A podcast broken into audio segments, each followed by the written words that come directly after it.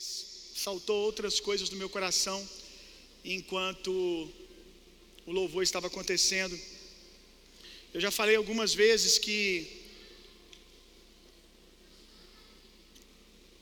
a minha vida foi mudada num acampamento de carnaval que ainda que seja na igreja é o que nós estamos fazendo nesses dias. Eu conheci Jesus num lugar assim e as maiores experiências. Pessoal do som, o som estava bom antes, vocês estão mexendo, ficou ruim. Tá dando eco para mim aqui agora. As maiores experiências que eu tive com Deus, algumas das maiores experiências que eu tive com Deus foi, foram dentro de acampamentos de carnaval. Eu estava me lembrando ali que foi num acampamento de carnaval que eu fui separado pelo Senhor para o ministério. Que pela primeira vez eu disse para Jesus, para o chamado ministerial: Eis-me aqui, envia-me a mim. Eu me lembro que a preletora era uma pastora da, da área de adoração que veio ministrar. E ela ministrou, pregou, e no final ela voltou para o tempo de adoração. Aí ela comentou que tinha tido uma visão. Ela falou que tinha tido uma visão e ela via o altar lá do acampamento como que a orla de uma praia e que tinham barcos que estavam ali e que iriam embora. Barcos que iriam embora, e ela disse: esses barcos indo embora não é necessariamente pessoas indo embora para outras nações, mas é são pessoas sendo separadas para a obra do ministério. São pessoas que hoje vão receber o toque de Deus para serem enviadas para o ministério. E aí ela falou assim: Eu vou orar e aqueles que tiverem eu não me lembro exatamente o que foi, se eram as mãos queimando, o coração, eu sei que era alguma experiência física. Aqueles que tivessem alguma experiência, pode abaixar bem o som, o pessoal do, do som. Subam aqui em cima, vejam como está aqui em cima, depois desçam. Acerta isso para mim, que está um eco voltando aqui bem forte. E ela colocou alguma experiência física queria selecionar essas pessoas. Agora está ficando bom. E aí, ela falou dessa experiência, e num primeiro momento, ninguém foi lá na frente. E se tem uma coisa que eu tinha para Deus, na verdade eu acho que a única coisa que eu tinha era um coração disponível. Eu me entristeço porque às vezes as pessoas olham para quem eu sou hoje, para a maneira que eu fluo hoje, para o conteúdo que eu tenho hoje, para a maneira que eu me porto hoje, para a maneira que eu lidero hoje. E elas, as pessoas acham que eu sempre fui assim. Às vezes eu falo para Jesus: Jesus, a obra que o Senhor fez é tão boa, tão boa, que é difícil das pessoas acreditarem que eu era quem eu era. Eu estou tão longe o que o Senhor fez me colocou tão distante daquilo que eu tento dizer para eles, que quando eu digo, eles não acreditam. Irmão, quando eu digo que eu não tinha nada, eu não tinha nada mesmo. Eu não sabia pegar no microfone e falar. Eu enfiava o pé pelas mãos em tudo aquilo que eu fazia, eu não tinha habilidade nenhuma. Eu não tinha me deixado ser treinado pela vida em absolutamente nada. Até, até eu conhecer Jesus, a única coisa que eu fazia bem era matar a aula e não ser descoberto. Outra coisa que eu fazia muito bem era colar. Nunca tinha lido um livro na minha vida. Você faz ideia disso, meu irmão? O que é uma pessoa que nunca leu um livro? Era eu. Eu não sabia me comportar em lugar nenhum, uma pessoa extremamente mal educada. Mas eu tinha uma coisa quando eu conheci Jesus, quando eu entreguei a minha vida para Jesus, eu falei: eu estou disponível hoje e eu estou disponível todos os dias a partir de hoje. Eu me entreguei radicalmente. E a única coisa que eu tinha no início para dar para Deus era isso. E eu vi tantas pessoas que tinham habilidades, e nada contra quem aproveitou bem a vida, as oportunidades e desenvolveu habilidades. Mas eu vi tantas pessoas com habilidades que estavam muito à minha frente, que tinham oportunidade, irem ficando para trás. Não todas, vi muita gente habilidosa também se render a Deus e se tornar pessoas incríveis. Não é uma regra. Mas eu fui vendo tanta gente habilidosa ficando para trás, gente que inclusive eu admirava. Porque elas começaram a fazer daquilo que elas sabiam fazer a segurança delas, e eu não tinha onde me apoiar. Eu só podia depender de Deus. Me lembro que as primeiras oportunidades que eu, que eu tive para falar em público, seja numa pregação ou numa uma célula, todas elas eu vi pessoas rindo. Eu vi pessoas debochando. Eu ouvi brincadeiras depois, todas elas. Eu separei aqui um texto em Êxodo, você pode abrir já, Êxodo capítulo 3, verso 7. Vamos falar um pouquinho de Moisés.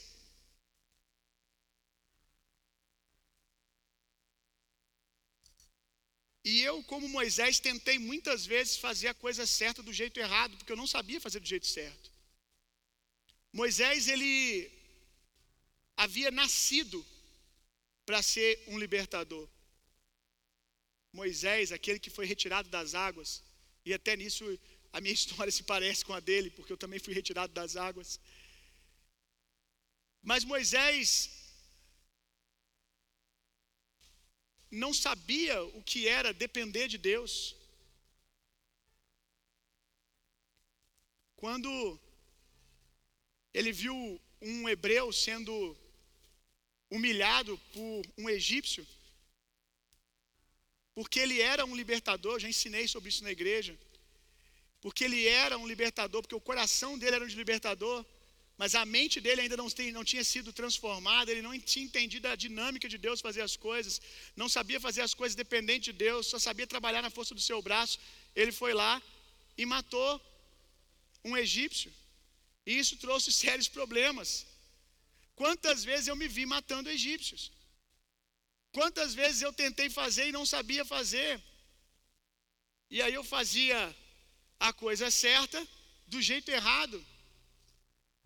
Quantas vezes eu fui para o meu quarto chorando, dizendo, Jesus, mas não era isso que tinha que fazer. E eu custei entender que eu estava fazendo a coisa certa do jeito errado, do jeito atrapalhado. E aí, muito menos os, os velhos de igreja, alguns religiosos iriam entender isso. Religioso não consegue nem, nem perceber um homem maduro, cheio do Espírito Santo, quanto mais um, um moleque com o coração queimando, mas fazendo as coisas do jeito errado, bagunçado. Mas eu tinha uma coisa, irmão. Era Deus precisar de alguém Antes que ele terminasse a frase de dizer assim, alguém disponível, eu já tinha saltado lá na frente. Eu já pulava lá na frente. Eu lembro que um dos primeiros textos da Bíblia que eu me agarrei foi tudo que pegar para fazer, faça bem. Eu falei assim, eu não sei fazer nada. Então qualquer oportunidade que tiver, as coisas grandes, ninguém vai me chamar para fazer. Então eu vou pegar todas as pequenas coisas que eu puder fazer e eu vou fazer bem. Eu lembro que eu fiz um voto de nunca dizer não para Deus. De nunca dizer não para Deus. Ainda que eu não entendesse qualquer oportunidade naquela estação da minha vida, tudo que as pessoas me davam para fazer, eu sim, sim, sim, sim. Não estou dizendo que isso é algo que todo mundo é uma doutrina que todo mundo tem que aplicar. Tem hora na nossa vida que a gente precisa aprender, na verdade, a dizer não. Mas foi assim que eu me tornei disponível para Deus. E voltando lá no dia da experiência da, da pregadora, Ninguém foi à frente no primeiro momento. E eu, sinceramente, me lembro que eu fiquei pensando: minha mão está queimando ou não? Falei, tá, não está. E eu lembro que eu falei assim: sabe de uma coisa? Eu vou assim mesmo. Eu fui, eu não sei até hoje se eu estava sentindo o que ela falou ou não estava, irmão. Eu sei que eu fui. Eu falei: se ninguém está indo, olhei para um lado, olhei para o outro, falei: Jesus, se não tem ninguém, então você vai ter que usar eu. se não tem ninguém, vai ser eu. E eu pensava assim para tanta coisa com Deus, meu irmão. E eu corri lá na frente, dobrei o meu joelho e me entreguei. E aí, quando eu olhei para o lado, aí já tinha um monte de gente, todo mundo começou a vir. Talvez até pessoas estavam sentindo e estavam com medo de ir à frente. Estavam sentindo que nem eu senti. Eu nunca fui desses que precisa sentir. E olha que eu sinto coisa pra caramba, irmão. Meu Deus. Eu tenho um álbum de figurinha de experiência, meu irmão. Mas nada começou com esse negócio de eu tenho que sentir para fazer. Eu decidi responder a Deus. Eu decidi preparar altares. Eu decidi cavar regos em volta do altar e jogar água em tempo que não chovia três anos. Eu decidi lançar tudo que eu tinha sem ver uma pequena nuvem no céu, sem ver nada, só confiando que Deus disse: prepara o altar, restaura o altar, lança água, que eu vou lançar o fogo. Eu aprendi a responder a Deus para depois ver o fogo. E apesar da gente não ter muita idade diferente aqui, distância de idade, as coisas estão mudando muito rápido. Parece que agora, de mim para o adolescente, parece que há 80 anos de diferença. Não é? Eu me lembro quando eu pastoreava jovem, quando eu pastoreava jovem, você conseguia, logo quando eu comecei, dava para você pastorear o jovem, solteiro, alguns adolescentes e ainda tinha os jovens adultos e todos conseguiam conversar. Agora, o jovem de 22 anos, ele já não consegue mais se comunicar praticamente com o jovem de 17, com de 18, porque já consomem coisas totalmente diferentes.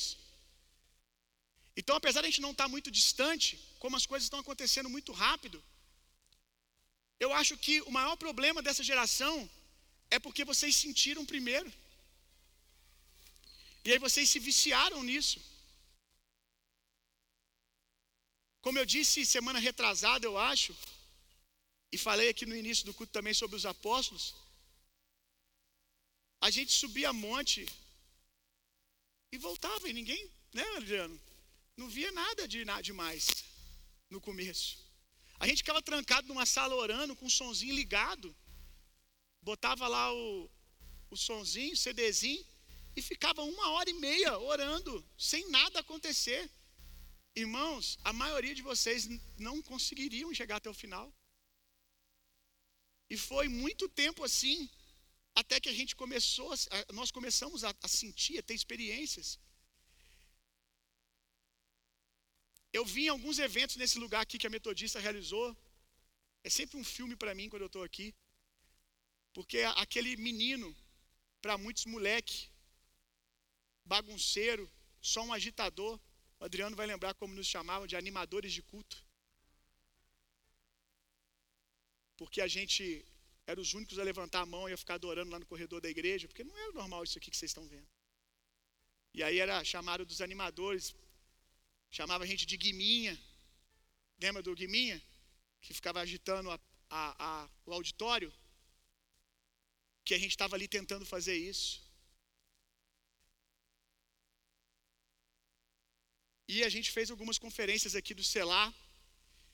Uau, meu Deus, eu lembro disso aqui. Azaf Borba, Gerson Ortega, meu Deus, Sóstenes Mendes, caras que vocês nem sabem o que, que é, gente. Vocês nem sabem. Quem aqui sabe quem que é Sóstenes Mendes? Levanta a mão. Levanta a mão. Umas cinco pessoas, meu Deus do céu. Tá vendo como é que as coisas estão rápidas? Azaf Borba, vocês conhecem? Levanta a mão que conhece Azaf. 15 pessoas. Meu Deus. O, culto aqui, meu irmão, não começava como começam os nossos cultos. A gente provocava, provocava, provocava, provocava. E, e nesses encontros do selar já dava para saber que Deus queria fazer algo na metodista, porque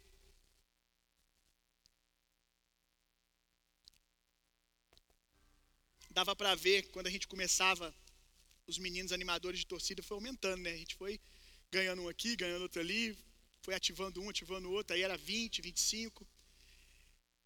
E aí eu lembro que quando o pau começava a quebrar, às vezes, até o preletor assustava. Dava para sentir que o cara falou assim: que, que é isso que começou a acontecer aqui? Porque era um, um ambiente seco, que do nada a glória de Deus vinha assim, ó. Brum. Uau, meu irmão. Porque era 20 provocando, meu irmão. Na hora que Deus decidia responder, meu Deus do céu. E a única coisa que eu tinha era isso, responder a Deus. É, quantas vezes eu falei para Jesus, isso já no ministério pastoral, quando eu comecei, na verdade, no seminário. Quando eu estava no seminário, depois dos primeiros dois anos que eu voltei do seminário e fui consagrado pastor, quantas vezes eu nas minhas crises, porque eu demorei muito a ter a figura de um discipulador, a figura de alguém para caminhar junto comigo. Eu fui lobo solitário durante um bom tempo.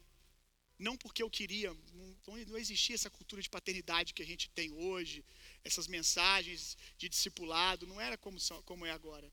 E era difícil caminhar comigo porque eu era, assim, bem fora da curva.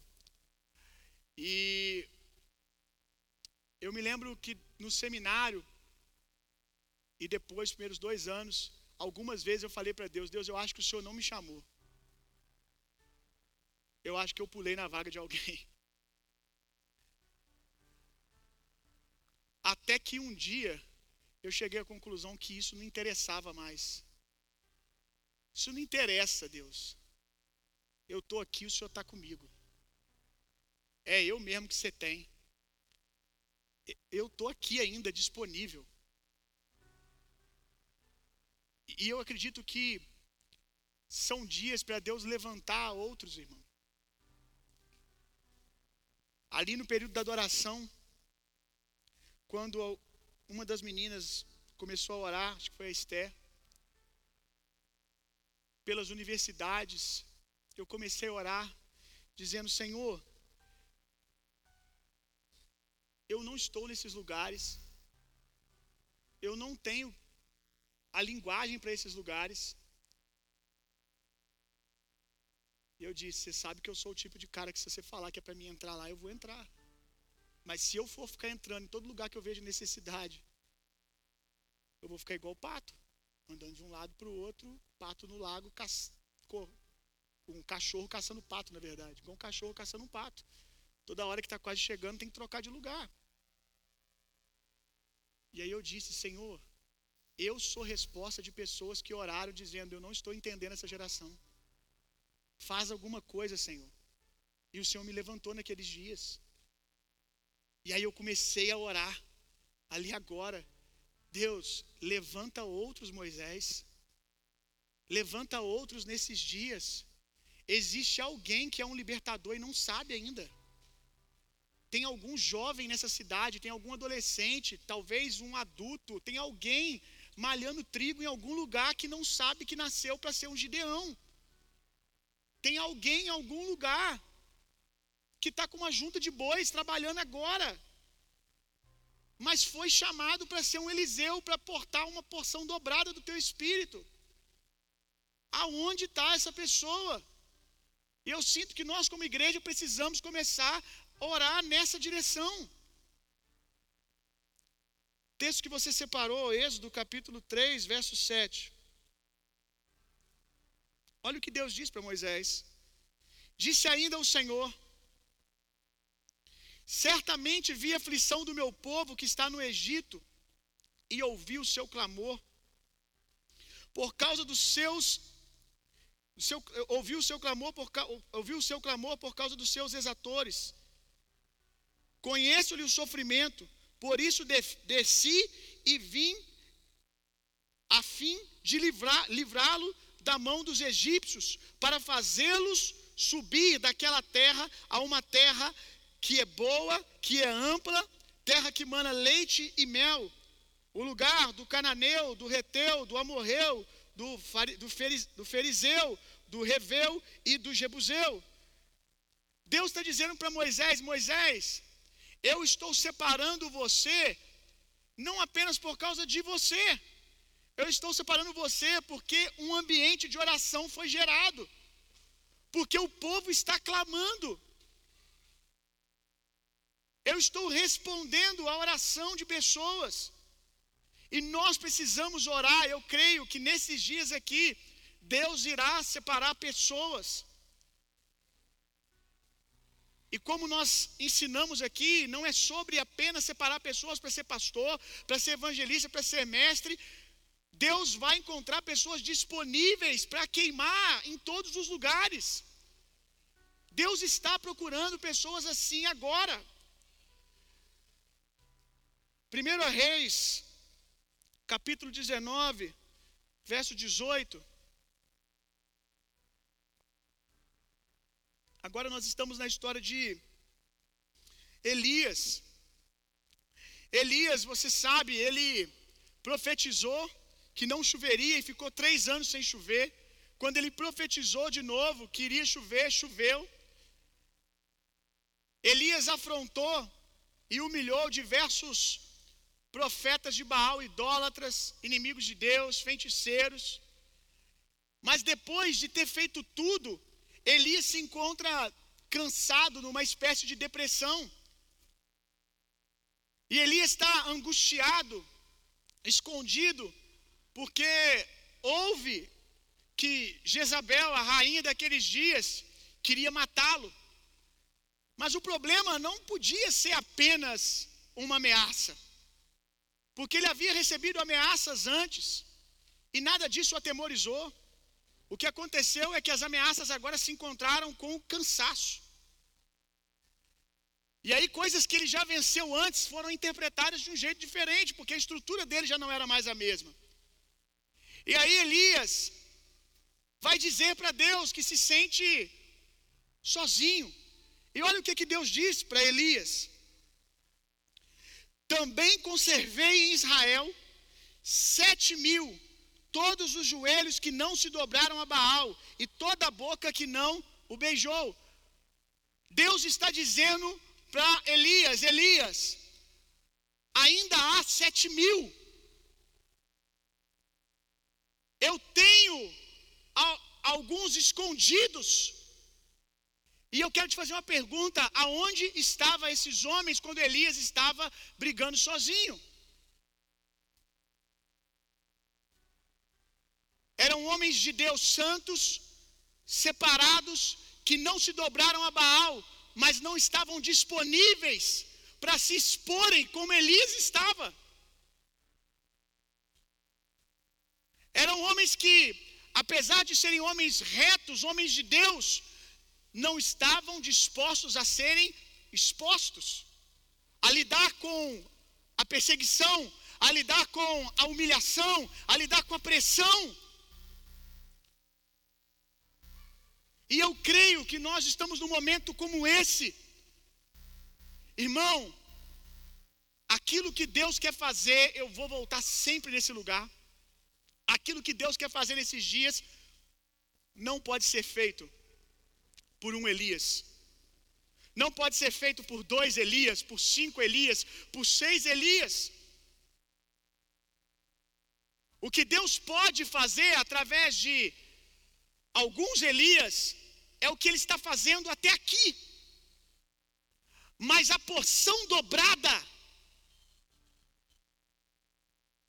o novo nível, é preciso que outros respondam. Eu oro em nome de Jesus para que Deus encontre nesses cinco dias aqui pessoas disponíveis. Eu ia ministrar hoje sobre o tipo de pessoa que Deus procura. E uma das características que está lá em Mateus 26, versos 6 ao 10, Conta a história da mulher do vaso de alabastro. O tipo de pessoa que Deus procura é alguém que está disposto a fazer a si mesmo como oferta radical Senhor. As pessoas querem só consumir. Irmãos, eu sei que a gente vai ter pessoas assim para o resto da vida da igreja, até Jesus voltar. Mas eu não me conformo de não encontrar sete mil. Eu não me conformo que os sete mil pessoas que não foram chamadas para viverem adormecidas continuem dormindo. Eu oro para que Deus desperte profetas nesses dias. Pessoas que querem realmente se entregar a Jesus.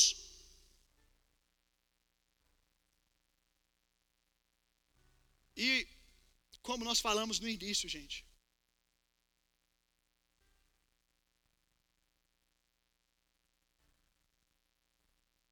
é o tempo que mostra para quem nós temos nos, entregar, nos entregado. Se nada acontecer, quanto tempo você consegue permanecer?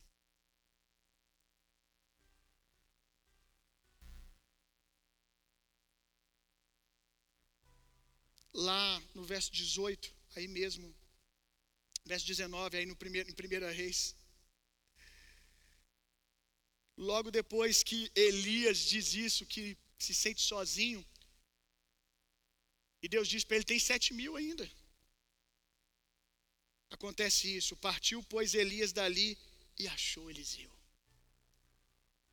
Eu creio que Deus vai achar homens, que, homens de continuidade, homens e mulheres para continuar homens e mulheres, meu irmão, nesses dias, para manter a chama viva, na verdade, para provocar uma porção nova. Partiu, pois, Elias dali e achou Eliseu, filho de Safate, que andava lavrando com doze juntas de boi adiante dele, estava com a dor décima. Elias passou por ele e lançou o seu manto sobre ele. Sabe o que, que Eliseu fez? Eliseu foi. E como a mulher do vaso de alabastro, lembra da oferta radical? Ele se entregou. Como a mulher do vaso de alabastro, ele pegou suas juntas de boi e entregou. Você vai sempre ver essa mesma mecânica, você vai sempre ver esse modo operante. Pessoas disponíveis estão disponíveis, irmão, não é discurso.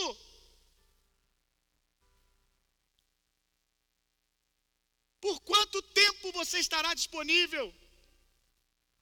Eu lembro que uma das primeiras coisas que eu ensinei sobre avivamento para Caio e outros que estão comigo mais desde o início é que um homem de avivamento, um avivalista, precisa ter costas largas para apanhar e um coração que não se ofende com nada.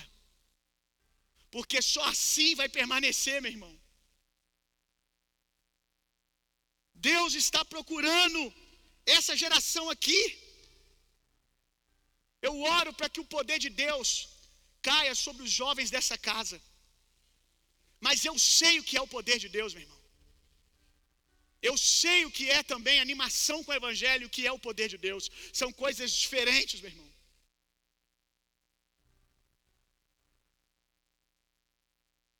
Totalmente diferentes.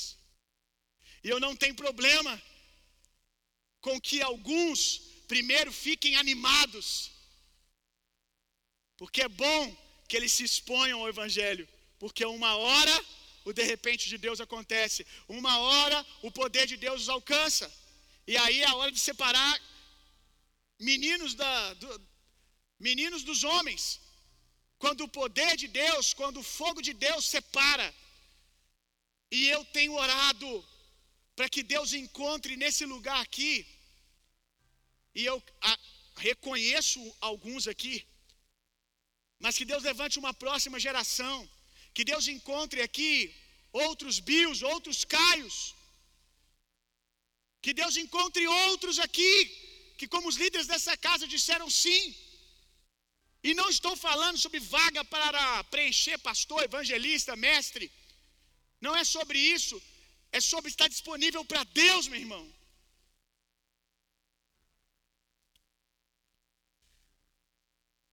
Deus não está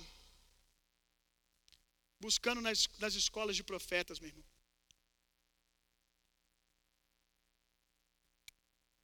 Os tempos são outros. Desde o meu tempo, o Senhor não está mais apenas separando homens nas escolas de profetas. Deus está separando homens comuns, como, Elise, como Eliseu. Havia uma escola de profeta naqueles dias, mas não foi lá que o fogo de Deus foi. Não foi lá que a porção dobrada de Deus foi procurar. Ela encontrou num, num jovem comum. Jovens como vocês, homens e mulheres como vocês aqui, com uma vida comum. Eliseu não tinha uma vida de história tentando ser um profeta. Ele estava ali, talvez tentou um dia, até desistiu, estava ali trabalhando. Estava como os discípulos, que todos eles não tinham sido aprovados na escola dos judeus naqueles dias, porque tinham voltado para a profissão de seus pais. Porque se eles fossem bons o suficiente para serem mestres da lei, eles estariam na sinagoga, não tinham voltado para pescar, para continuar a profissão de seus pais, como foi Pedro. E aí você entende por que quando Jesus passava, entenda isso aqui. Por que, que quando Jesus passava e falava assim, vem e me segue, os caras largavam tudo e ia. Não sei se você já te fez essa pergunta, como assim? Pedro com a frota de, de barco? Como assim? Um cara chega. É literalmente isso, meu irmão. Eles não sabiam ainda a profundidade profética de Jesus. Eles não sabiam ainda que Jesus era o Messias. Com convicção. E de repente, Jesus passa, Pedro larga tudo e segue. Porque Jesus era um mestre também, Jesus era um rabino também. E Pedro, por estar pescando, significa que, como toda criança judia, passou por um processo árduo para ver se era bom o suficiente para trabalhar na sinagoga e ser um rabino um dia. Mas ele não foi aceito. E naquele dia, já desistido, passa alguém e diz: Vem, me segue. É a minha chance. O reino de Deus é como alguém que encontrou uma pérola preciosa e vendeu tudo o que tinha. Encontrou um terreno que tinha uma pedra preciosa, vendeu tudo que tinha para ficar com aquela pérola. Eu quero ver os seus olhos assim.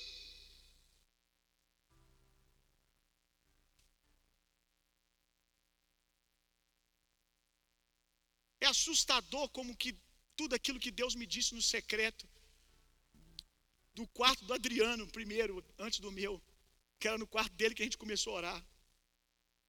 Caído no chão chorando. Tudo que Deus falou, Deus cumpriu de uma maneira escandalosa.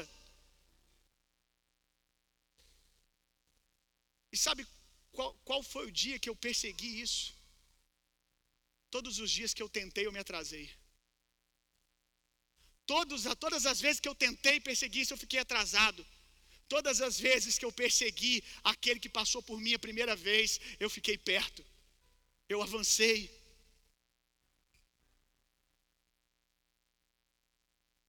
Eu quero ver os olhos de vocês queimando de fome de Deus. Será que Deus pode encontrar alguém aqui hoje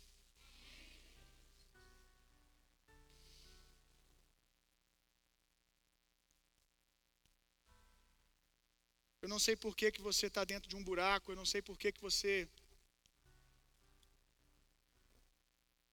apesar de ser um homem de Deus, uma mulher de Deus, que guarda a santidade, que ama a palavra de Deus, não se move de maneira radical. Eu não sei o que, que te colocou nesse buraco, mas em nome de Jesus, o Espírito de Deus vai te tirar hoje. Você precisa despertar. Você precisa despertar, você precisa responder a Deus para o próximo nível.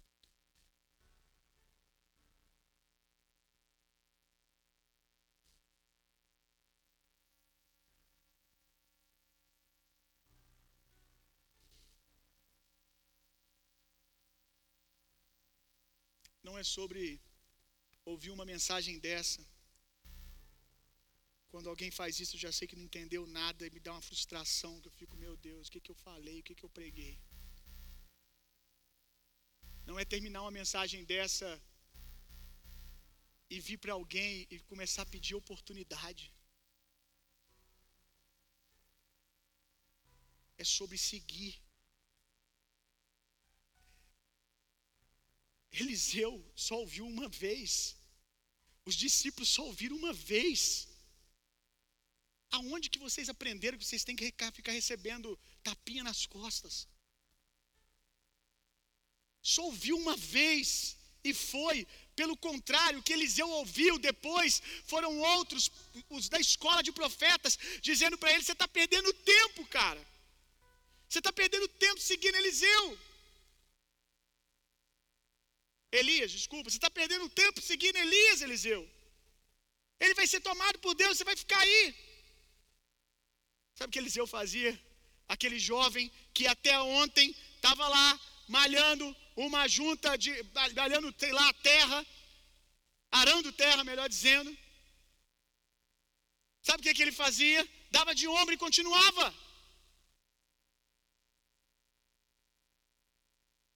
E depois encontrava mais um grupo tentando desanimar. E sabe o que ele fazia? Dava de ombro e continuava. Provavelmente porque, como Pedro, olhava para Eli, Eli, Elias e dizia: oportunidade igual a essa eu nunca tive. Eu não vou perder isso. Eu não vou soltar isso de jeito nenhum. Quantas vezes eu disse para o Senhor: Para onde irei se só tu tens palavras de vida eterna? Quantas vezes eu disse diante de conquistas? Talvez é uma das coisas que eu mais digo quando a gente inaugura algum templo nosso, eu tenho alguma conquista. Eu sempre analiso meu coração e me pergunto, me imagino perdendo tudo aquilo e eu tento me ver aonde eu vou estar quando eu perder tudo aquilo, se eu perder tudo aquilo. E a resposta tem que ser sempre: Jesus, eu vou estar dos seus pés. Nada disso me tem, nada disso vai me ter. E se isso começar a me tirar do Senhor, eu vou para o Senhor e largo tudo isso. Eu não quero ser um pastor, irmão. Eu não quero ser um apóstolo, não quero ser um evangelista, eu quero ser um homem do céu na terra. Eu tenho vontade de andar com Deus, eu não consigo esperar o céu, irmão. Eu não consigo ler a Bíblia e ficar esperando o céu, irmão. Eu não consigo esperar que aquelas promessas se cumpram apenas no céu. Eu quero andar com Deus agora. Responde a Deus, meu irmão. Responde a Deus, irmão. O meu filho precisa disso, o seu filho precisa disso. Vamos orar. Eu quero orar. Eu quero te convidar a orar junto comigo. Como o povo hebreu orou. Nós precisamos nós precisamos de libertadores. Nós precisamos de libertadores. Você é um libertador. Amém? Mas nós precisamos de mais libertadores. Você é um libertador onde você está. Você é um libertador fazendo o que você faz, aonde você faz. Mas há tantos lugares vazios ainda, meu irmão. E os profetas que foram chamados para esse lugar estão dormindo. E nós precisamos que eles se despertem. Nós precisamos que, numa segunda-feira, indo para aula, para a faculdade, eles vejam uma sassa queimando. Nós precisamos que um dia, cuidando de ovelhas, eles encontrem uma sassa em chamas. Eles encontrem um fogo que não se consome um fogo que não pare de queim, que não para de queimar. Eu oro em nome de Jesus para que indo para o seu trabalho em algum lugar, meu irmão, se há alguém aqui que precisa disso, em nome de Jesus, que você encontre o fogo de Deus queimando incessantemente. No meio de um dia comum, Eu acordo todo dia de manhã para dias comuns como você, mas talvez com uma expectativa diferente da sua. Eu sempre acordo esperando encontrar o fogo de Deus, meu irmão.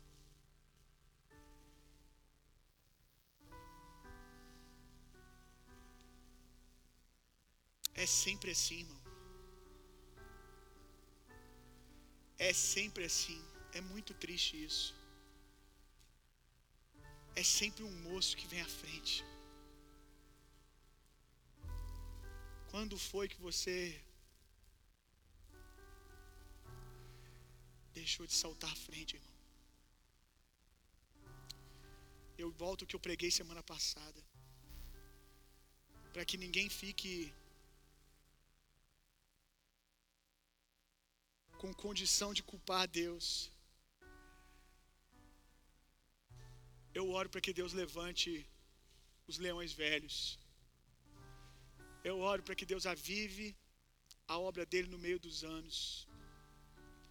E eu me lembro do, pastor, do meu pastor aqui nesse lugar, no Selar, com o tema Aviva-nos. E ele pregando: Aviva a tua obra no meio dos anos esperando que o fogo de Deus voltasse a queimar no coração daqueles que já queimaram um dia. Mas Deus não vai parar, irmão. Deus não vai parar. Eu sei que tem alguns que já estão queimando e por isso você não vem à frente. Amém. Glória a Deus. Mas se você precisa responder a Deus, meu irmão,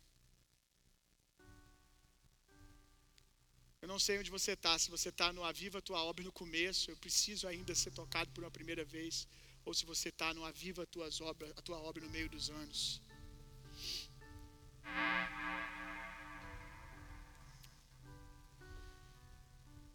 Aviva no Senhor.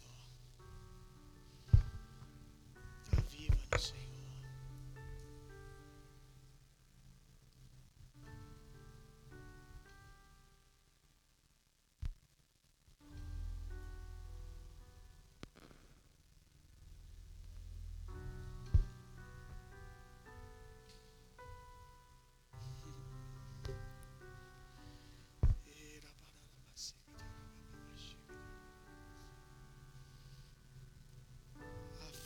Ou no seu lugar, meu irmão. Bate a senha do céu aí. Diz o que você precisa dizer, seja aqui na frente, seja no seu lugar. Diz o que você precisa dizer, entrega o que você precisa entregar. Só por favor não diga que você quer mais com as mãos cheias. Me lembro que nesse dia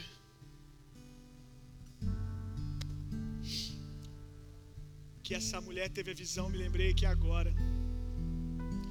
Ela disse assim: Imagina um buraco na parede. E você está com a mão dentro desse buraco cheia. E você está dizendo que quer mais, e Deus está do lado de fora dizendo: Eu tenho mais mas você não consegue tirar a mão de dentro do buraco, porque a mão está cheia. E você fica, Deus, eu quero mais, Deus, eu quero mais, Deus, eu quero mais. E Deus está dizendo, eu tenho mais. Por que você não derrama? Porque você tem que passar a mão de dentro desse buraco. E para passar a mão aí, você vai ter que deixar o que está nas suas mãos. Você não pode ter as suas mãos cheias por algo novo, com as mãos cheias do velho. É a história do jovem rico. Chega a um lugar que você só passa para o outro lado. Se tiver disposto a soltar as balinhas que estão na sua mão, para receber o maná novo. O maná caía ano, dia, dia após dia. E Deus dizia: Não guarde nada, amanhã vai cair um maná novo de novo dependência de Deus. E o que aquele povo fazia? Tentava guardar o maná. Inseguros, desconfiando do caráter de Deus, desconfiando de Deus. Vai que Deus se esquece de nós. Deus está derramando algo novo hoje. Nesses dias, nós estamos em um processo de dias. Eu não não estou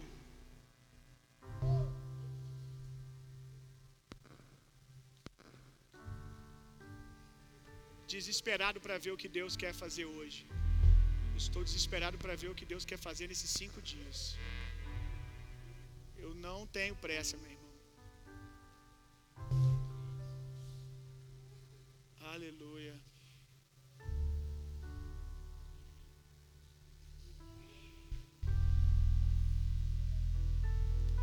Eu lhe asseguro, irmão, que essa geração, esses jovens de 16 a 25 anos, se você quer ver eles salvos, você precisa do poder de Deus, irmãos. Nós precisamos do poder de Deus, irmãos. Só o fogo refinador de Deus pode destruir os fermentos que estão na mente desses jovens. Como eu tenho clamado pelo fogo de Deus, irmão. Como eu tenho clamado pelo fogo de Deus. Você, pai, clame pelo fogo de Deus. Você vai precisar do fogo de Deus se você quiser ver o seu filho rendido ao Senhor. Escute o que eu estou te dizendo. Um dia você vai se lembrar do que eu estou te dizendo, irmão.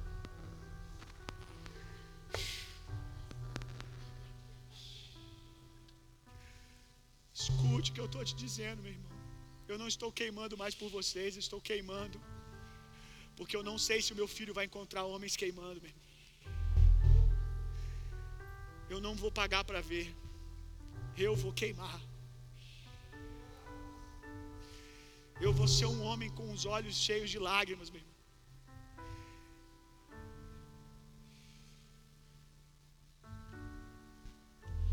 Nós precisamos do poder de Deus. Quem pode salvar o FJF, Senhor? Quem pode salvar as escolas dessa cidade? Quem pode, Senhor, entrar nos lugares que eu não posso entrar? Quem pode, Senhor? Quem pode ir nesses bares dessa cidade? Nas portas de boate de juiz de fora? Quem pode, Senhor?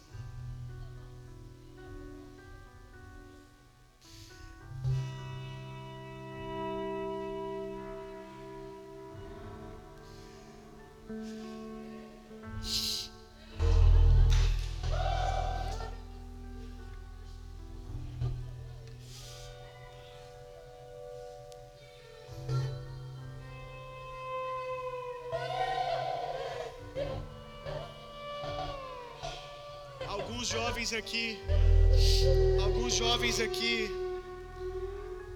foram realmente feitos por Deus, chamados por Deus para estar nesses lugares que eu estou falando, mas sabe por que você não está lá? Queria tanto que vocês prestassem atenção nas coisas que eu prego, gente. Queria tanto que vocês entendessem que há dias que você não pode fechar os seus ouvidos. Me lembro o dia que eu preguei aqui sobre aqueles que querem a espada, ainda que tenham nascido para portar uma espada, não podem receber a espada. Vocês precisam realmente se entregar a Jesus.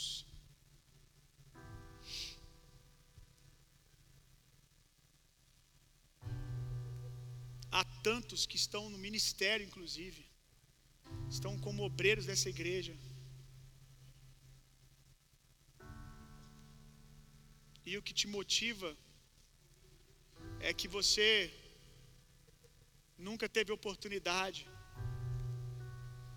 E agora você tem uma oportunidade e você quer isso cada vez mais e mais e mais. Se cure desse ressentimento, meu irmão. Isso está te roubando da presença.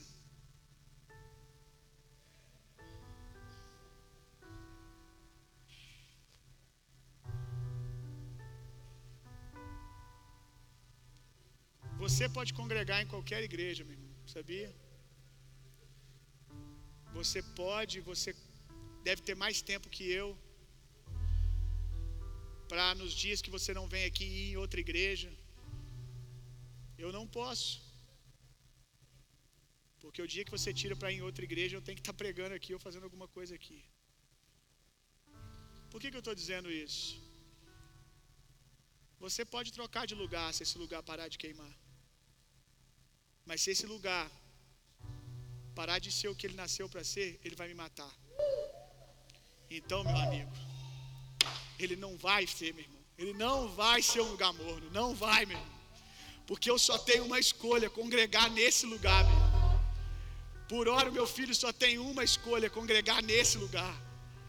Então, esse lugar vai ser um lugar de pessoas que queimam, que amam Jesus, meu irmão. Eu me recuso, meu irmão. E você, se nós não queimarmos aqui, algum momento, se você precisar, vá para outro lugar, meu irmão. Vá para um lugar que ame a Jesus, que ame a Deus, que busque a Deus fervorosamente. Mas eu e mais alguns aqui teremos que ser os últimos homens a cair. E nós vamos cair atirando, meu irmão. Aleluia! Ah, vamos, Espírito Santo.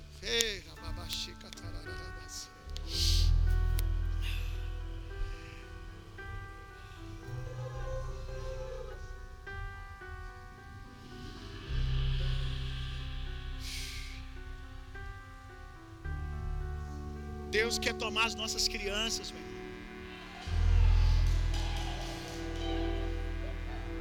Ambiente de avivamento, ambiente de avivamento, meu irmão, é um lugar onde você está, que você começa a ver crianças sendo batizadas do Espírito Santo. Daniel já teve comigo em alguns lugares assim. E eu não vi isso aqui ainda. Não estou falando de uma ou outra, estou falando de poder de Deus em massa.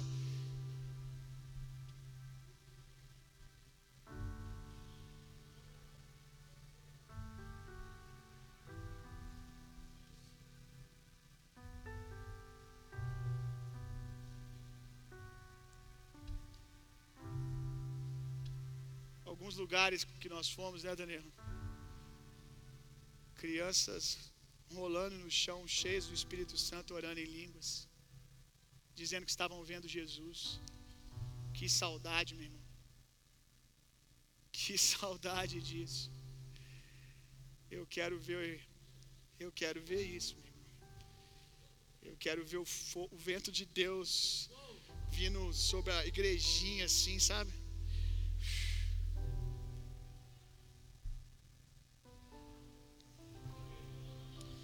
É duro o que eu vou dizer, meu irmão. Pouca gente vai entender, mas quem entender vai ser o suficiente. Adriele já profetizou isso aqui algumas vezes. Outros já profetizaram. Sai da sombra do meu ministério, irmão. Para de se contentar em dizer que você é de uma igreja legal, aonde tem algumas pessoas que queimam. Para, para com isso. Você nasceu para ser um sacerdote, meu irmão.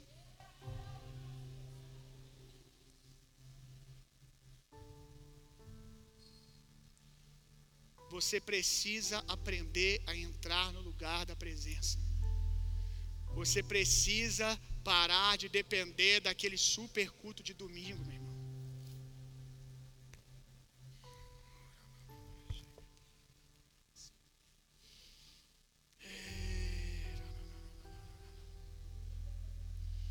Aleluia. Aleluia.